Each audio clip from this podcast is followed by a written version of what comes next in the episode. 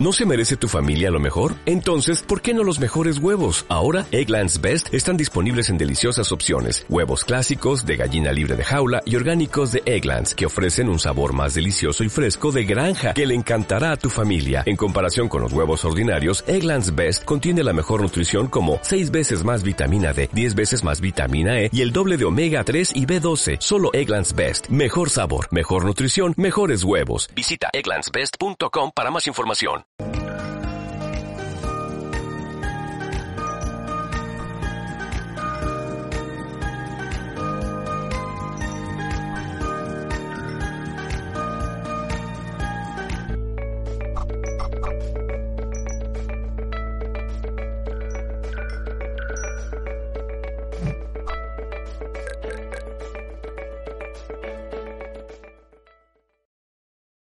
Bienvenidos y bienvenidas a otro directo más de Mindalia Televisión desde esta super plataforma que estamos bueno, transmitiendo desde Facebook, desde Twitch, VK, Twitter, Vogan Live, Odyssey y todavía muchísimos más. También además estamos transmitiendo desde Mindalia Radio Voz 24 horas dando información consciente.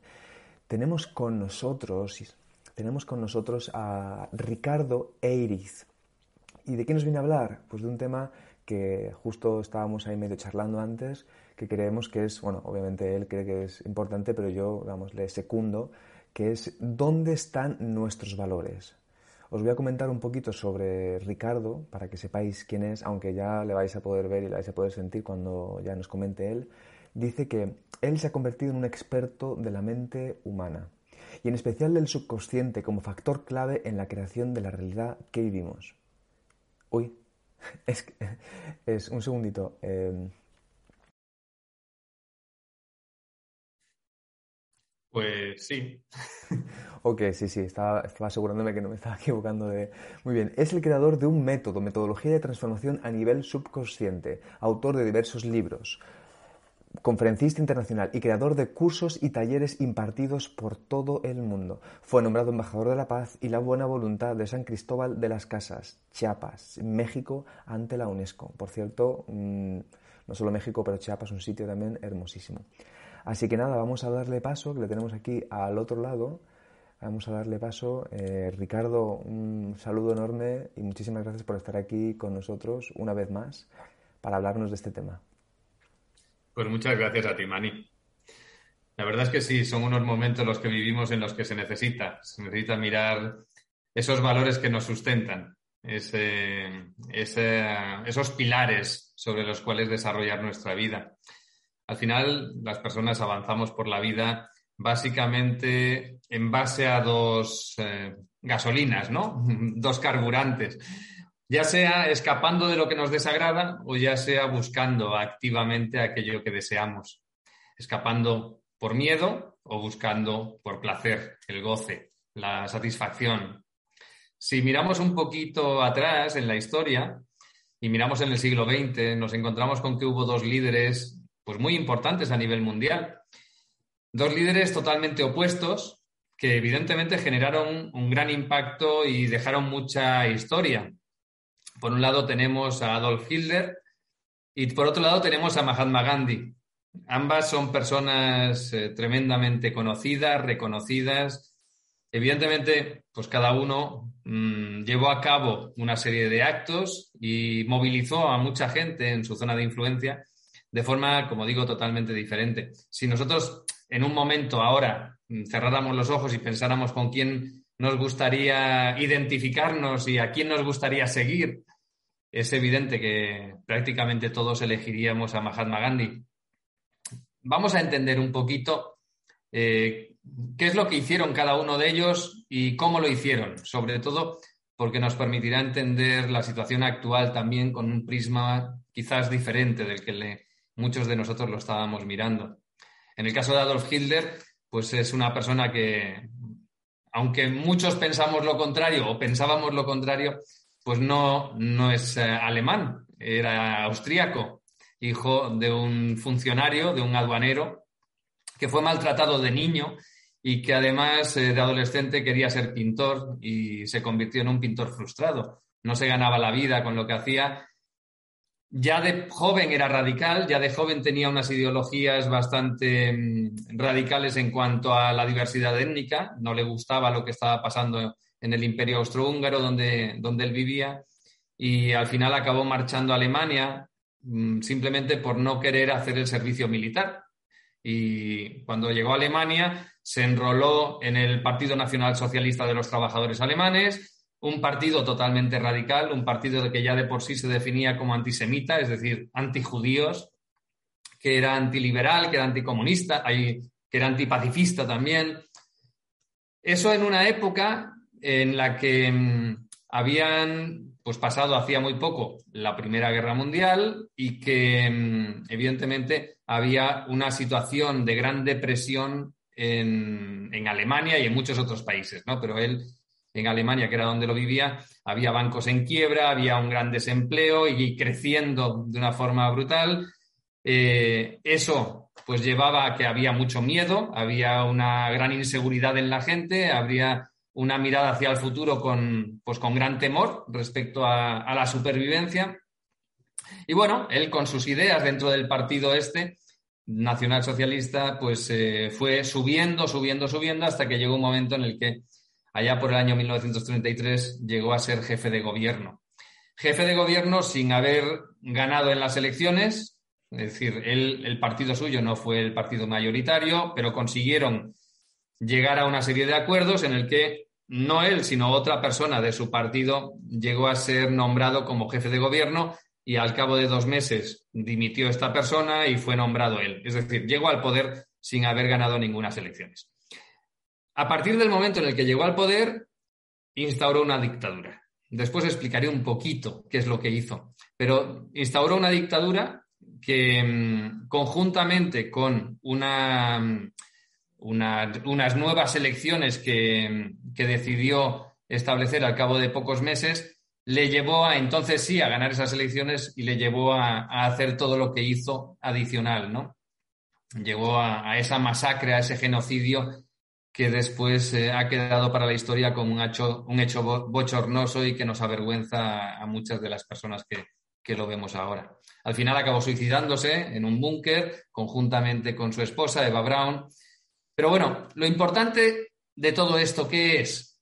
¿Cómo llegó a hacer lo que hizo? ¿Cómo llegó a controlar la mente de los alemanes para poder generar pues eh, esa, esa, movilización de las personas dentro de Alemania y evidentemente también en otros países porque se fue expandiendo en muchos otros lugares para poder eh, generar y llevar a cabo ese genocidio que hizo. ¿no? Pues bien, ¿qué es lo que hizo cuando llegó al poder? Lo primero, censura, la censura de la oposición. Eh, eliminó la posibilidad de que los otros partidos de la oposición pudieran hacer mítines, y pudieran eh, difundirse la información de lo que ellos hacían o eh, divulgaban a través de la prensa. Además, aprovechó muy bien un incendio que hubo en el Reichstag, que, mm, bueno, mm, no se sabe muy bien quién lo provocó, pero gracias a ese incendio hizo un decreto que acabó con los derechos pues, que, que tenemos en las naciones democráticas, ¿no? Derechos, pues quizá que nos suenen algunos ahora, ¿no? Como por ejemplo la libertad de expresión. A partir de ese momento no se podía expresar depende de qué ideas o depende de qué conceptos. Me suena, que es lo que está pasando ahora, ¿no? Respecto a la propiedad privada, a partir del momento en el que se instauró ese decreto, podían entrar en cualquier propiedad y podían expropiar cualquier propiedad a cualquier persona. La libertad de prensa, la prensa tenía que transmitir un mensaje único. No se podía permitir que a través de la prensa hubiera informaciones que fueran discordantes con el régimen. También me suena la inviolabilidad del domicilio, es decir, podían meterse en cualquier casa, en cualquier domicilio. otro elemento que, que eliminaron era la libertad de correspondencia y la libertad de las conversaciones telefónicas, es decir, control total en la comunicación entre las personas. Me suena también, ¿no? Nos suena. ¿Y qué más? La libertad de reunión y la libertad de asociación.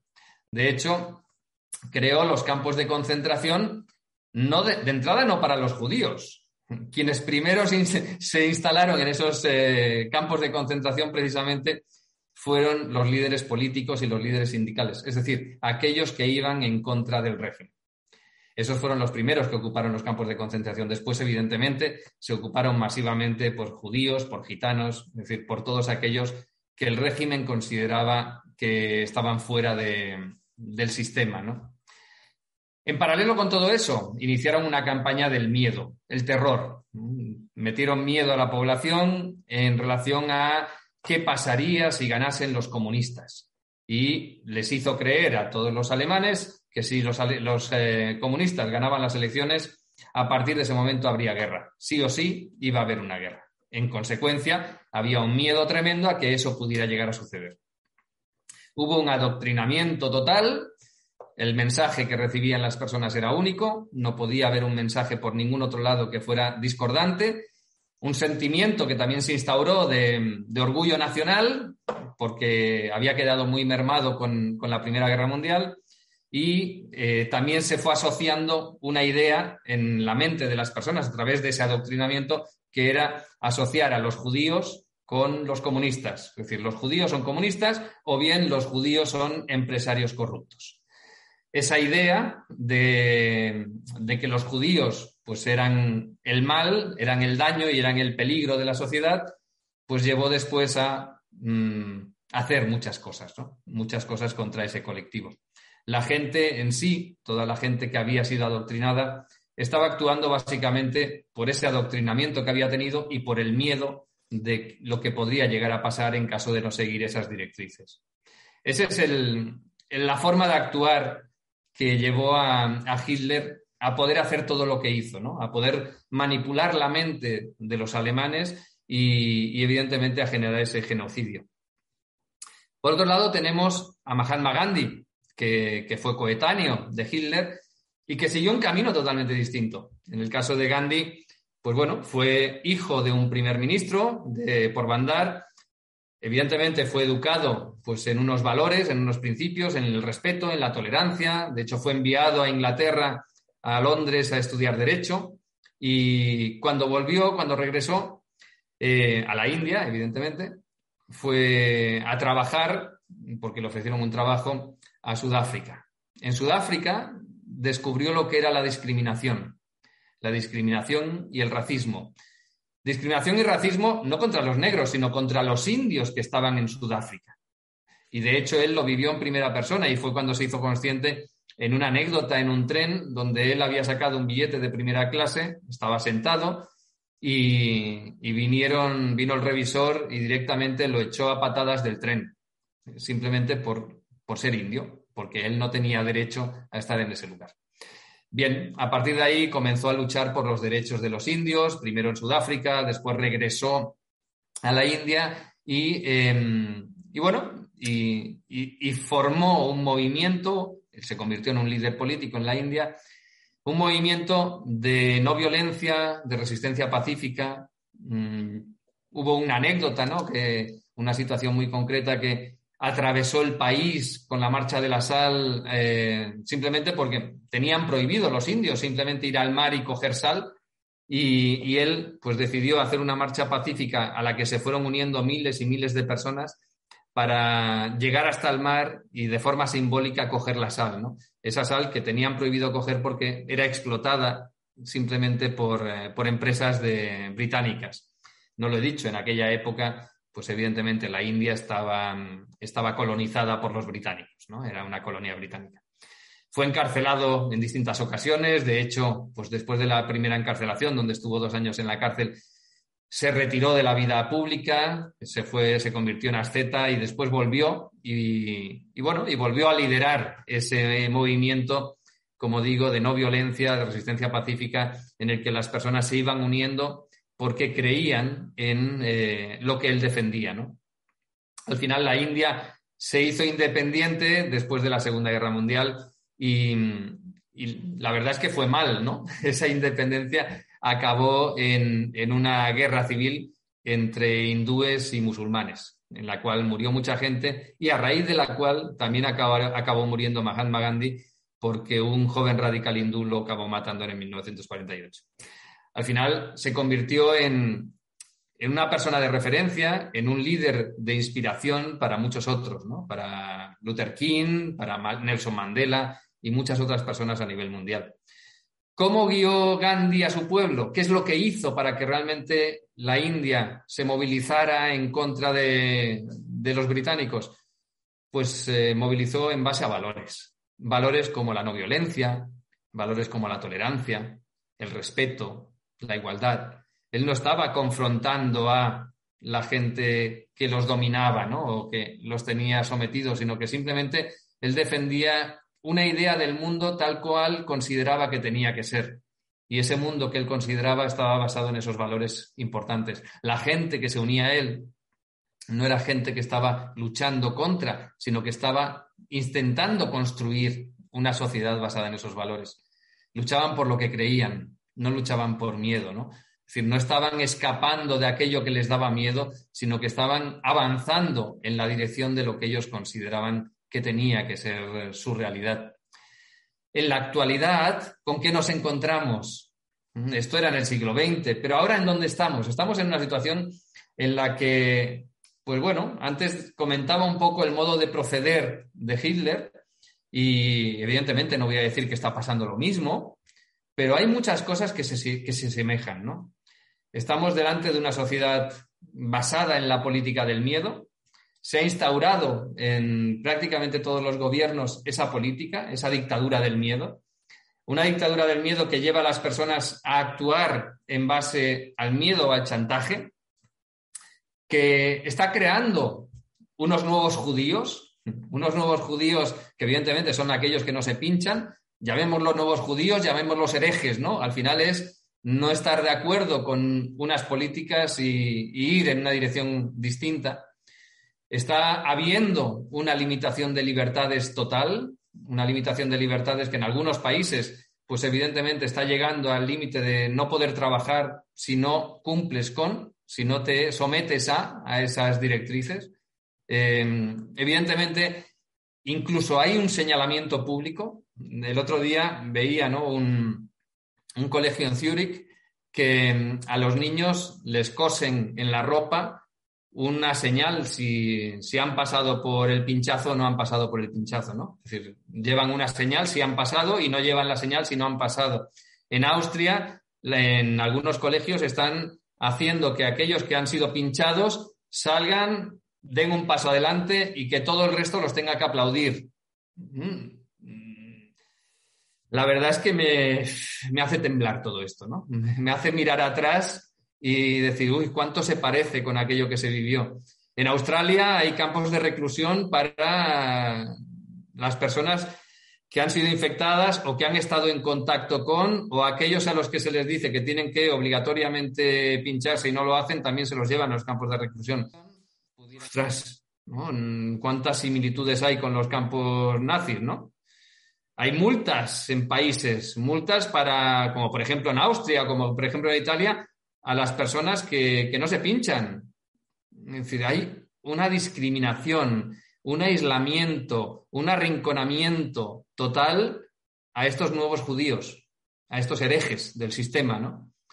Hay un virus de los nuevos judíos que, evidentemente no es el virus de la enfermedad, sino que es el virus mental ya no nos vayan a contagiar de ese virus mental que ponga en duda lo que dice el sistema, ¿no? Entonces hay que arrinconarlos, como se hizo en estas Navidades, con esa campaña mediática que hubo en prácticamente todos los países, de, decir que a, los, em, a estos que tienen este virus, a estos nuevos judíos, había que dejarlos aparte, no invitarlos a comer en los días señalados, o si venían, dejarlos en una esquina en la mesa, ¿no? Es decir, castigarlos y evidentemente, cuanto amena relación tengas con ellos, muchísimo mejor, porque evidentemente te puedes contagiar y te pueden transmitir alguna idea que ponga en duda mm, las medidas políticas que se están utilizando en estos momentos. Estamos ante, en realidad, una venta de libertades por una falsa seguridad. Mm, nos están quitando libertades por todas partes a cambio de una seguridad que nada tiene que ver con la realidad no es así, no es eso lo que tenemos, ¿no? No, somos, no estamos viviendo de forma segura. Se han perdido los valores tradicionales, se han perdido totalmente. los valores que han sostenido la sociedad, que han hecho que tengamos la sociedad que tenemos, han desaparecido. El valor de la familia como sostén fundamental, como pilar fundamental de la sociedad, porque la sociedad no se sostiene por el gobierno, ni por el Estado, ni por las ayudas que nos puedan dar, no, no. Todas las sociedades se han basado en la familia. Cuando hay crisis, cuando hay malos momentos, quien ayuda, quien apoya, quien está ahí para sostener, es la familia. Y la familia hoy por hoy se ha destrozado. Me explicaban ayer, ¿no? Una, una mujer de casi 90 años que tiene seis hijos, que tiene 17 nietos y que dice, yo toda mi vida he estado acompañada, toda mi vida he tenido a alguien a mi lado, porque o mis hijos, o mis nietos, o mi esposo cuando vivía, hasta que ha llegado esta situación que estamos viviendo y ya ni mis hijos ni mis nietos me vienen a ver y me siento sola. Antes no, ahora sí. ¿Mm? No le tenemos que dar abrazos a nuestros mayores, los tenemos que aislar por su bien, ¿eh? es por su bien. No les, no les podemos estar con ellos por su bien, no les vayamos a contagiar, ¿no? Estamos eh, transmitiendo unos valores a nuestros hijos, a nuestros nietos, que evidentemente cuando vayan creciendo, ese es el trato que nos van a dar a todos. Nuestros hijos cuando sean mayores, ¿cómo nos van a tratar a nosotros? Nos van a encerrar, nos van a aislar y evidentemente ni nos van a dar abrazos ni besos, porque es lo que están viviendo ahora como lo que tienen que hacer para cuidar de nosotros. Evidentemente eso nos lleva a ver un futuro bastante oscuro, ¿no? si lo miramos por ahí, si permitimos que eso pase. Se está fomentando qué? El no esfuerzo, la no fuerza de voluntad, porque todo nos viene dado, todo lo tenemos o mm, el Estado nos lo da, ¿no? Al final, eh, hace unos años, los jóvenes tenían que luchar y tenían que esforzarse para conseguir las cosas, porque evidentemente, pues teníamos lo que teníamos o tenían lo que tenían nuestros padres, ¿no? Y, evidentemente para salir de esa situación tenían que dar lo mejor de sí mismos. Yo recuerdo, pues mis padres trabajaban en dos trabajos, ¿no? Mm, porque con uno no era suficiente para llegar adelante. Ahora vivimos en un estado del bienestar, entre comillas, en el cual hay muchas cosas que se nos vienen dando. ¿Y a qué nos lleva eso? A que no tenemos que esforzarnos, a que lo tenemos todo, a que no pasa nada si perdemos cosas que teníamos, ¿no? Entonces, estamos no valorando aquello por lo que lucharon todos nuestros antepasados. Todo lo que les llevó a, realmente a tener una lucha de sangre, sudor y lágrimas para conseguir las libertades y los derechos que ahora tenemos, estamos ignorándolos y les estamos dejando pasar. Los jóvenes, que son los que siempre han luchado por defender los derechos, pues ahora mismo están totalmente parados y no mueven un dedo, porque se les ha adoctrinado para no mover un dedo, ¿no? Ahora en, España hay una ley que, los estudiantes pueden aprobar y pasar de curso sin aprobar ninguna asignatura. ¿Para qué se van a esforzar, no? Yo, que soy brillante, ¿para qué me voy a esforzar si voy a conseguir lo mismo que este inútil que no hace nada, no? Y al revés, yo como, como persona que me cuesta el esfuerzo, pues ¿para qué me voy a esforzar un poquito más si eh, sin esforzarme también puedo pasar? Entonces, se está fomentando eso, se está buscando que las personas, que los jóvenes, realmente no tengan fuerza de voluntad, no tengan esfuerzo, no se dediquen y no brillen, ¿no? no saquen realmente ese potencial, ese brillo que tienen dentro. No se está aceptando al prójimo, no se está respetando al prójimo. Todos esos mensajes de arrinconar, de expulsar. Hostia, el otro día, ayer, creo que era, veía programas de televisión en distintos países, en Suiza, en, en Canadá, programas de niños, de concursos de niños en los que se les decía que si tú tuvieras una varita mágica, ¿qué harías, no? ¿Qué eliminarías? Y niños diciendo, pues yo eliminaría a los no vacunados. Hostia, menudo mensaje hay ahí detrás, ¿no? tenemos que ser muy conscientes del daño que estamos haciendo a la sociedad si destrozamos esos valores tradicionales. O el, déjame que lo diga, Novak Djokovic, que yo no era seguidor suyo, pero, pero que me he hecho seguidor suyo. Novak Djokovic, que evidentemente es un peligro, ¿no? Hay que mantener alejada a, los jóvenes de este personaje peligroso, que no lo imiten en absoluto. ¿Por qué? Pues porque tiene pues, cosas malas, ¿no? Como que no fuma, no bebe, no se droga, es vegano. eh, no va de putas, entrena de mañana a noche, hace beneficencia, es creyente, cuida a su familia y claro, con esos valores que hay detrás es muy peligroso. Está destrozando los valores que realmente se están transmitiendo por el sistema. La gente está estupidizada, la gente está cloroformizada. Es que, ¿dónde estamos? Es decir, no podemos aceptar esta sociedad con estos valores que nos están impulsando. Tenemos que conectar con la familia, con el valor de la familia.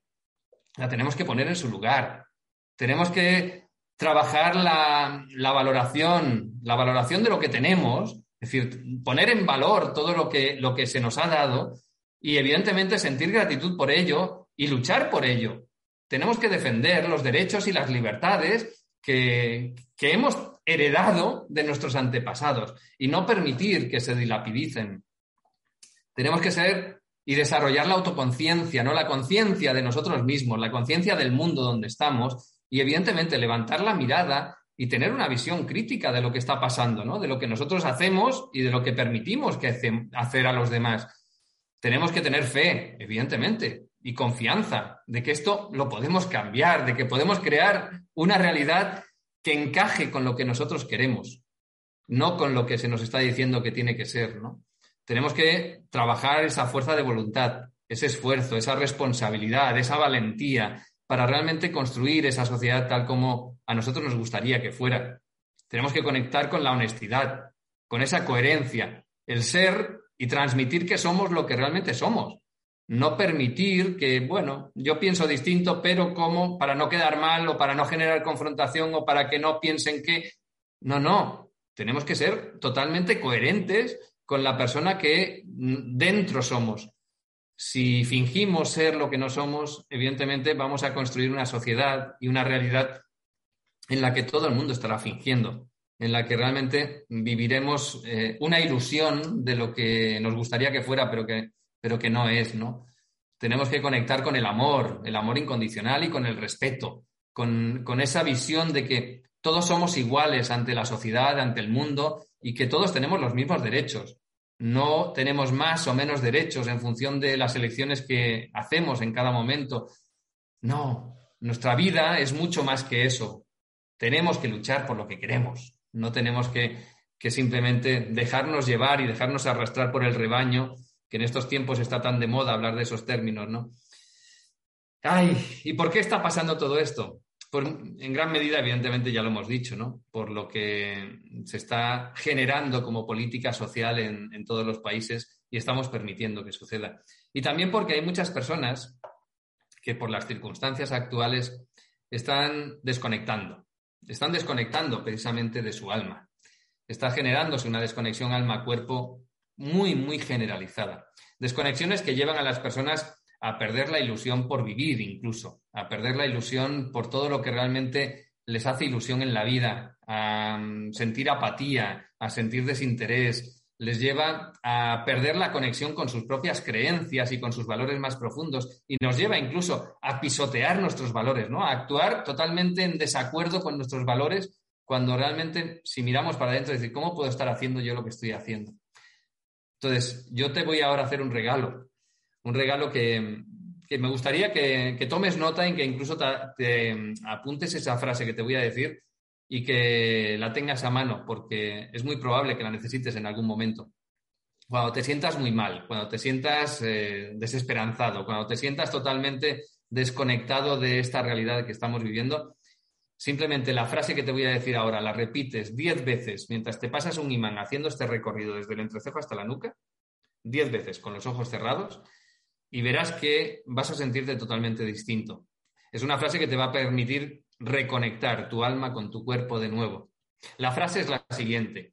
Acepto, valoro e integro totalmente mi alma con mi cuerpo en total gratitud. Acepto, valoro e integro totalmente mi alma con mi cuerpo en total gratitud. Como te digo, Simplemente cierras los ojos, repites esta frase diez veces mientras te vas pasando un imán desde el entrecejo hasta la nuca. Si es muy larga y te cuesta recordarla para repetirla con los ojos cerrados, hazlo con los ojos abiertos, no hay problema. Pero hazlo y verás que generarás una, generarás una reconexión que te llevará a sentirte muchísimo mejor. Bien, este era el regalo que te quería dar. Y mm, para acabar, simplemente decirte que, como hablaba al principio, ¿no? Podemos utilizar dos carburantes, dos gasolinas, la gasolina del miedo o la gasolina de la visión, la ilusión y la motivación. Yo personalmente elijo el modo de ir por la vida basado en esto último, ¿no? En creer que podemos construir ese mundo que, todos queremos, creer que podemos eh, empujar para crear una realidad totalmente distinta a la que se nos está imponiendo y creer que podemos ver ese mundo libre, ese mundo de derechos, de respeto, de aceptación, ese mundo en el que nos sintamos orgullosos de nosotros mismos, en el que después cuando miremos atrás no digamos, uy, ¿por qué he dejado yo de, crear la realidad que yo pensaba que era la mejor para mis hijos y para mis nietos? ¿no? es lo que habitualmente todos pensábamos. Si miramos hace unos, unos cuantos años atrás, y se nos decía, ¿no? ¿Tú qué, haces en la vida? Y dice, pues yo pues, eh, trabajo para dejarle a mis hijos un mundo mejor, ¿no? Para dejarle a mis hijos una situación mejor de la que, de la que yo me había encontrado. Ahora, por desgracia, hemos dejado de mirar eso. Por desgracia, hemos mirado, hemos pasado a mirar la vida de una forma totalmente distinta y, sinceramente, yo creo que hay muchas personas a las que ya no les importa el mundo que se les deje a nuestros hijos. Y yo creo que tenemos que volver a mirar eso volver a pensar en el mundo que le queremos dejar a nuestros hijos, a nuestros nietos y evidentemente construirlo, ese mundo en base a unos valores que sean sostenibles, unos valores que nos permitan realmente vivir de forma coherente y de forma honesta con la realidad que nosotros queremos crear. Así que te invito a que lo mires de esa manera y a que tomes la decisión de vivir en coherencia con esta realidad. Bueno, eh, Ricardo, un placer enorme escucharte. Eh, estoy aquí atento a todos los chats, a toda la gente que te está escribiendo, no para ver comentarios de agradecimiento por todo esto que estás comentando. Así que, bueno, ahora te comentaré alguno, pero antes de, pasar, mira, hacemos una pequeña pausa para que sepáis que, este, que, recordéis, bueno, que recordéis, no, que sepáis que eh, esta emisión es posible gracias a a, la, escuela Neurocoach Ancestral, que podéis encontrarla en la escuela.neurocoach-ancestral.com. Y ahora ya, sí que sí, vamos a ir con las preguntas porque hay varias, así que sería muy interesante que pudierais contestar, porque yo he visto, vamos, me parecen muy interesantes. Y sobre todo el tema este, que también, eh, como dices, obviamente, cómo no, que es tan actual, ¿no? Es es como para, para, cuestionarnos ¿no? todo esto, para tener una visión crítica, como tú estás diciendo. Entonces, la primera pregunta es, viene de Facebook, nos la escribe José Arturo y desde México. Y te pregunta, bueno, primero dice, sí, nuestros sí te pregunta, ¿vale? Son como varias, mm, varias, varias preguntitas. Dice, ¿nuestros valores están determinados muchas veces por nuestra sociedad? Luego continúa, ¿De qué podemos construir una mejor educación? Porque lo observamos en el mundo ya no da la calidad que merecemos. Por lo que observamos en el mundo ya no da la calidad que merecemos. Y luego dice, bendiciones, maestro, gracias infinitas. Pues mira, em, sí, es cierto, nuestros valores, que en el fondo nuestros valores eh, están basados en nuestras creencias, es la sociedad en gran medida la que nos los mete, la que nos los impone, sobre todo de pequeños, ¿no? pero después también, en base a distintos caminos, también nos pueden estar imponiendo unos valores diferentes. ¿Cómo es lo que está pasando ahora? ¿no? Toda esta situación que estamos viviendo está transformando totalmente los valores de, de las personas, de buena parte de las personas. Entonces, la sociedad transmite unos valores, la familia transmite también unos valores, y nosotros, yo para mí el mensaje importante es que tenemos que ser conscientes de que Nuestros valores dependen de nosotros, no dependen de la sociedad ni dependen de la familia. Libremente podemos elegir los valores que dirigen nuestra vida. No tenemos, por mucho que nos puedan imponer o, intentar imponer unos valores desde fuera, no tenemos por qué caer en el error de aceptarlos. No tenemos, si no nos gustan, podemos decir no. Si yo soy consciente de que me están intentando transmitir unos valores que a mí me chirrían y que a mí pues hace que los valores que yo ya tengo eh, salten por los aires, yo puedo decir no, perdona, no, gracias, pero no. Me interesa vivir con los valores que yo tengo, me interesa vivir con los valores, los valores que yo elijo. Entonces, no tenemos por qué eh, sucumbir ante los valores por mucho que sea la sociedad o que sea el estado de turno que tengamos en cada momento el que decida los valores que tenemos que tener. De hecho, hay, hay gobiernos, y yo lo he oído, por ejemplo, en el de España, eh, políticos, de ministros incluso, que han llegado a decir que los valores de los niños los tiene que trasladar la escuela, los tiene que trasladar el Estado, que no es la familia la que tiene que imponer los valores. ¿Cómo que no? Perdona, un gobierno de turno que está cuatro años no tiene derecho ninguno de imponer unos valores en, mis hijos, ¿no? Seré yo, como padre, quien tiene que decidir los valores que tienen que tener mis hijos. Y después, evidentemente, ellos a medida que crezcan. Así que somos nosotros y no caer tampoco en el error, y ligando con la segunda pregunta que hacías, no caer tampoco en el error en pensar que es la educación la que tiene que trasladar los valores a nuestros hijos. No, somos nosotros los que tenemos que elegir los valores que tengan nuestros hijos. Pues sí, bueno, vamos a ir con la siguiente pregunta. Eh, vamos a ir con la siguiente pregunta. Mírenos la pregunta desde Italia, Ana Fuentes, y desde YouTube. Y pregunta, bueno, a ver, eh, vamos, yo te hago esta pregunta y dice, ¿y qué pasa con los que se pincharon y de todas formas se enferman? pues ¿qué va a pasar? Entra dentro de lo normal y de lo lógico.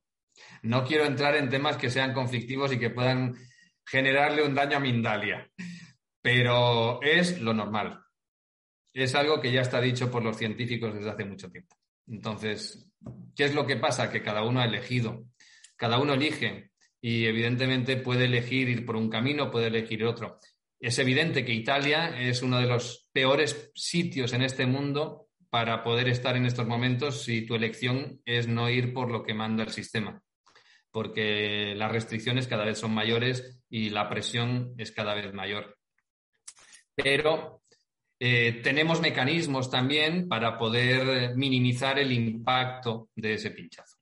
tenemos la capacidad, tanto por un lado a nivel de, la, de nuestra mente, de nuestro subconsciente, como por otro lado eh, para poder introducir en nuestro organismo una serie de de elementos que puedan neutralizar en gran medida lo que ya se ha metido. Pero no debemos pensar que, nos podemos meter en el cuerpo lo que queramos. No, claro que no. Si yo me bebo un litro de lejía, por mucho que yo ponga mi subconsciente a trabajar en otra dirección o por mucho que yo introduzca determinados elementos que puedan neutralizar un poquito los tóxicos, pues eh, evidentemente mm, lo más probable es que me muera. Entonces, todo depende de la cantidad que te metas en el cuerpo. Ok, Ricardo. Eh, mira, te voy a, voy a leerte alguno de los comentarios, ¿vale? Y luego también vamos con otra pregunta que creo que me parece interesante también eh, ligada a lo que estabas hablando desde el principio, ¿no?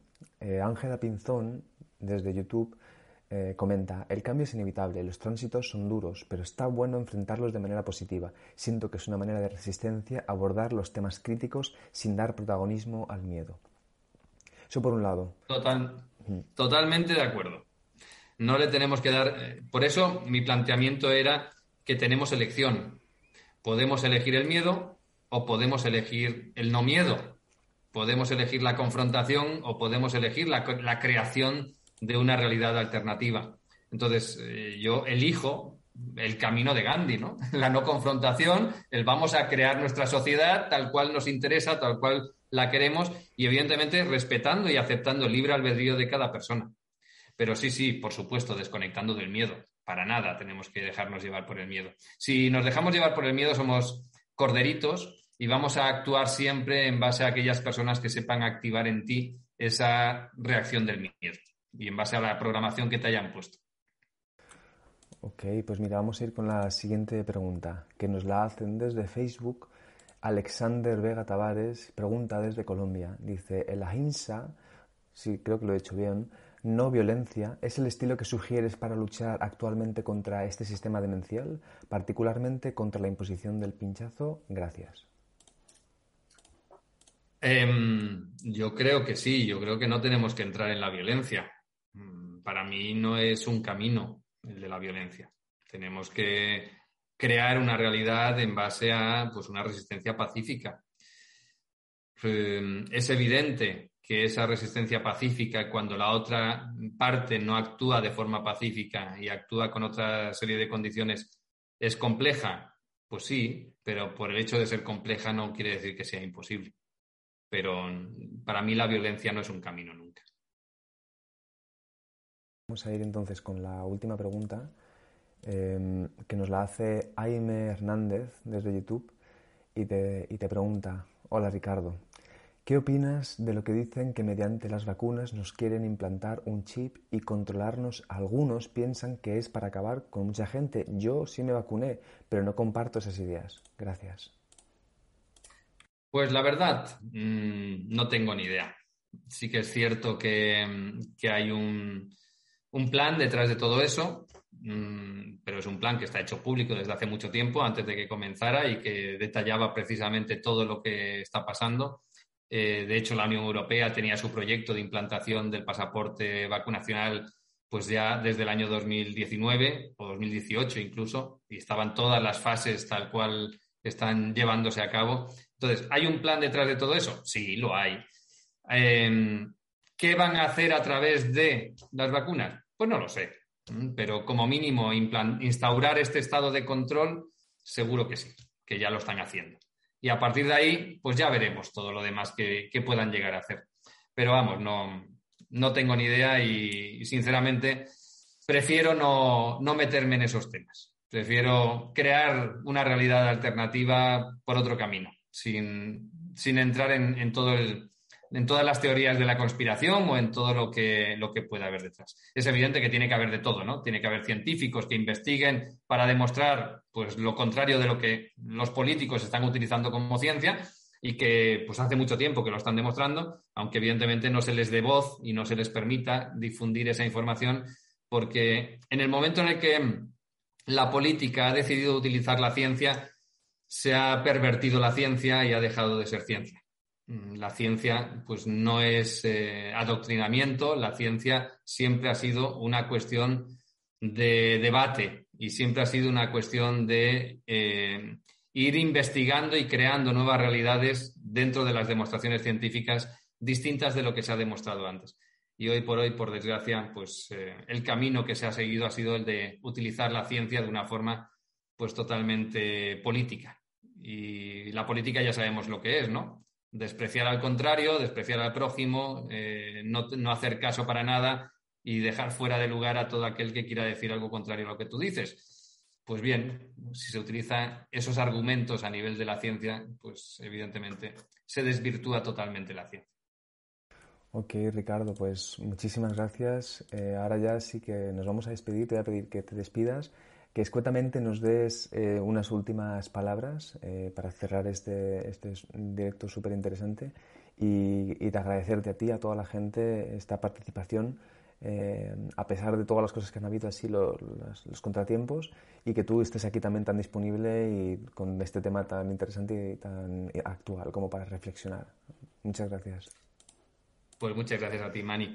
La verdad es que mm, yo, para mí, la reflexión importante que tenemos que hacer es eh, la que hacía al final antes. ¿Qué futuro o qué mundo le queremos dejar a nuestros hijos? Yo creo que si no nos sentimos cómodos pensando en el mundo que estamos creando para nuestros hijos y para nuestros nietos, deberíamos replanteárnoslo. Deberíamos pensar hacia dónde deberíamos ir o hacia dónde tenemos que ir y actuar no dejarnos llevar simplemente por, las directrices que nos estén dando, sino elegir nosotros libremente las creencias y los valores que consideramos que son importantes transmitir y dejar a nuestros hijos. Pues, con esto último que ha dicho Ricardo, eh, un placer enorme, de verdad, que hayas estado aquí. Nosotros tenemos que cerrar ya. Eh, recordad que podéis, que esto luego lo podéis compartir, muy importante, podéis compartir esta información, podéis compartirla con quien queráis, porque yo creo que no es, no es una información eh, eh, baldía, no sé si se dice así, como, bueno, es muy importante, es muy importante que, podamos transmitir esta información porque no es la que se suele, no es la que se suele mover por las televisiones ni, ni los canales predominantes. Entonces, Gracias a ti, Ricardo, por poder hablar de estos temas también con, esa sabiduría de saber eh, qué, nos dejan hablar, qué no nos dejan hablar.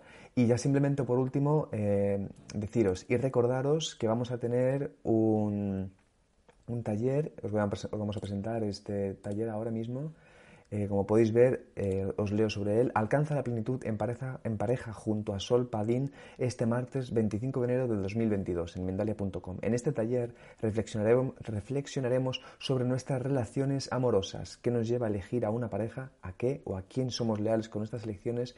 Recibiremos herramientas para prepararnos para una nueva relación o para explorar el vínculo en aquellas que ya existen. Utilizaremos ejercicios y posicionamientos sistémicos que nos permitan descubrir dinámicas, lealtades y enredos. Recuerda que si no puedes asistir en directo, podrás disfrutarlo también en diferido. Para más información y reserva, entra en mindaletalleres.com.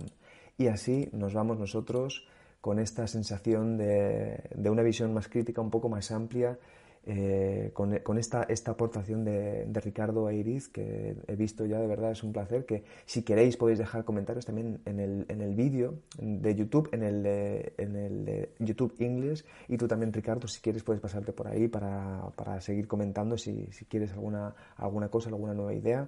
Y nos vamos entonces, eh, eh, como hemos dicho ya, con, con esta sensación de, de verdad de recuestionarnos y de mirar, como muy bien nos ha, planteado Ricardo, qué cosas pasaron hace ya mucho tiempo. Hay que mirar la historia, porque lo que está sucediendo es, es un reflejo también de todo lo que hemos vivido y es importante recordar.